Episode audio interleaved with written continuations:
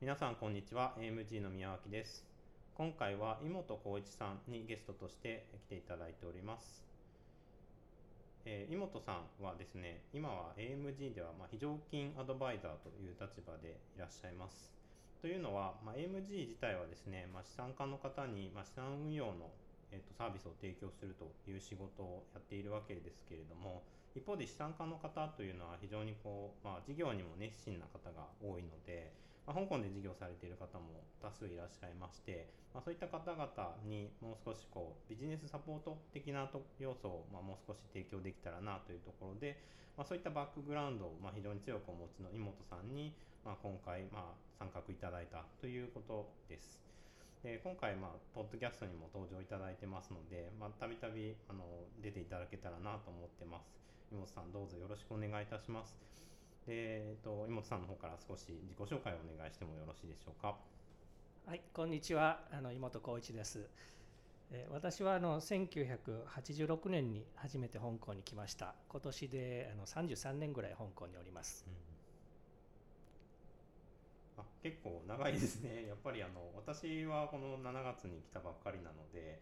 なかなかその、まあ、長さっていうところは全然カバーできないところなんで、まあ、非常に安心感があるなと思ってます。で井本さんともま何度かお話をさせていただいて、まあ、結構その、まあ会計だったりとか簿記っていうところにま強みを持って、ま仕事をされてきたのかなとは思うんですけれども、まあどういった事業をまこれまでのところで経験されたのかなと簡単に伺ってもよろしいですか？はいあのま、私がですねもともと貿易の仕事をしておりまして、まあ、あの駐在員事務所っていう小さな少人数の事務所であの仕事をしてまして、えー、やはりあの少人数ではありながらあの仕事っていうのは会社として一通り、えー、帳面をつけなければいけない仕事があったりとか、えー、社員の面倒を見なければいけない仕事があったりとか、えー、あと営業活動をしなければいけないとかいろんなものが発生してきますね。その中で、えいかにしてその少人数であのその会社を切り盛りしていくかっていうところですごくあの自分自身がですねあの苦労しましてあのやはりあの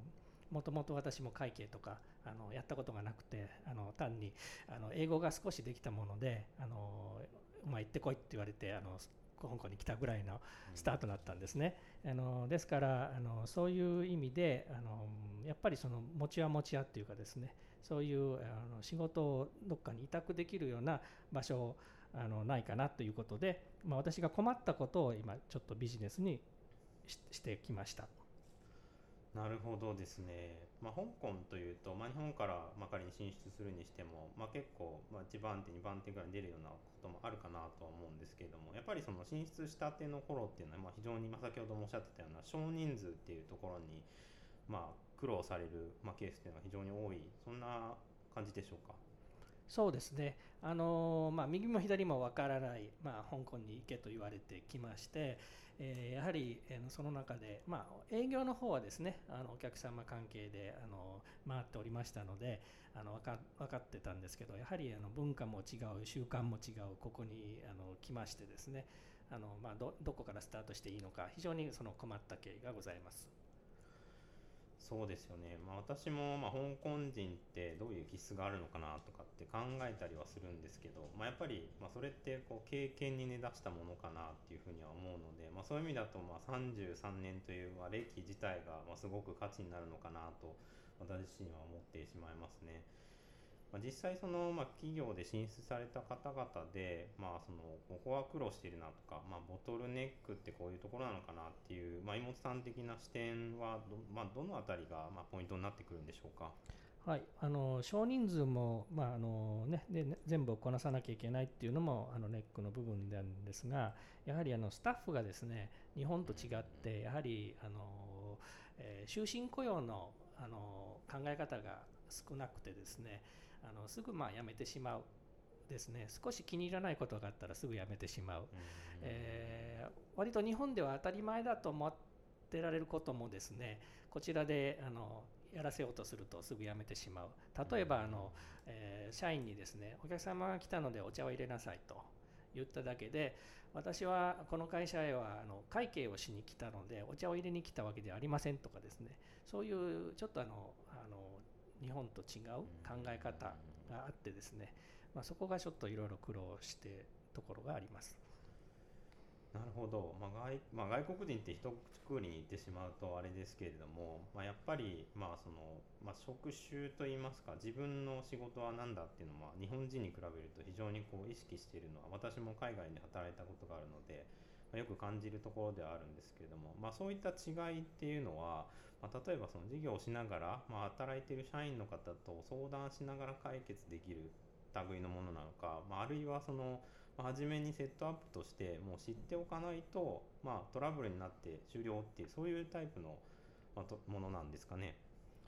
最初からやはりあの心得ていないとえー、誤解を非常に招くようなことも結構あります。はい、やはりあの香港はここはですね日本人の土地ではないのでやはりあの香港人の土地で、まあ、やっぱり日本人が仕事をさせていただくっていうことなのでやはりあのある程度リスペクトが必要になってくると思います。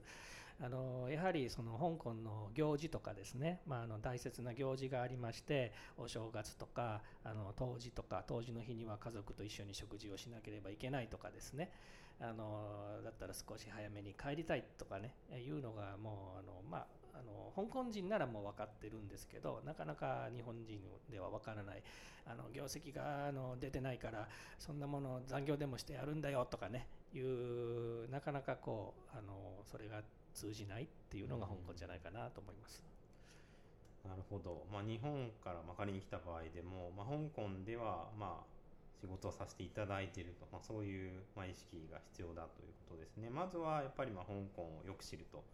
いうところで、まあ、逆にそのまあ日本の会社の雰囲気みたいなものって、まあ、先ほどお茶組の話がありましたけれども、まあ、向こうの方まあ、向こうというかまあ香港の方にまあ理解していただくっていうのは実際可能な部分っていうのはあるんでしょうか？やはりそのスタッフとの信頼関係だと思いますね。あのですからなぜこれをあなたにお願いしているのかっていうことをはっきりあの、まあ、分からせてあげるっていうことだと思いますね。あのどうしても無理なものはあのダメなんですけどお茶組みぐらいいいじゃないですか、ね、例えば、えー、日本からお客様がせっかくいらっしゃってるのであのお茶組みをしてあのお客様の前に顔を出して挨拶をしたら自分も仕事が今後やりやすくなるよ、ね、そういうちょっと前向きのですねあの仕事に対してもすごくプラスのメリットが出てくるよとかいうようなねそういうあの話の仕方をすれば、まあ、あの分かってもらえる部分もあると思います。ありがとうございます。まあ、日本は結構独特な召集感があるので、まあ、海外の人からするとなんだこれみたいなのもきっとあるとは思うんですけれども、まあ、そこも、ま、仕事しながら、ま、日本人と仕事していくっていうのはどういうことかっていうのが、まあ、伝えられると、まあ、非常にいいのかなと、まあ、日本人である私としては思ってはしまうんですけれども、まあ、かといってその向こうに押し付けるだけじゃやっぱり仕事にならないんだなというのは私も仕事する中で、まあ、身につけていきたいなと思ってます。でまあ、井本さんは結構まあいろんな会社さんを見てらっしゃったと思うんですけど、まあ、これまでちなみにまあどれくらいの会社さんをまあ見てらっしゃったんでしょうか？まあ、ざくっとですけど、まあ、300社から、まあ、あのぐらいのあのお客さんにはもうあったんじゃないかなと思います。うん、はい、やっぱりその、まあ、香港に出てこられた企業さんっていうのが中心ですかね。そうですね。うんまあ、先ほどまあその、まあ、進出のボトルネックの話は聞いたんですけれども、まあ、一方であの、まあ、以前ちょっと話をしてたのは監査っていうところがまあ非常にこう、まあ、役に立つというか、まあ、逆に言うとまあしていかなきゃいけない業務としてまあ、あんまり認識されてないところがあるのかなという印象を受けたんですけれどもこの辺りっていかがですか？そうですねあの日本の会社の場合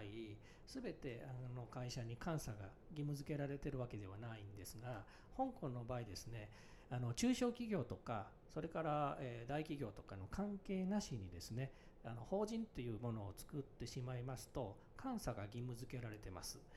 ですので一番問題はですねその監査をしていただくためにはあの CPA って言われる公認会計士ですね香港のあの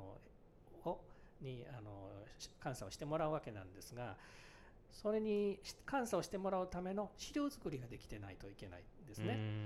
あのファイルがあのあります、インボイスのファイルがあります、レシートがあります、あのそれだけではですねあの監査してもらえないんですね。あのそこそこのあの会計基調っていうのができてないといけないんですね。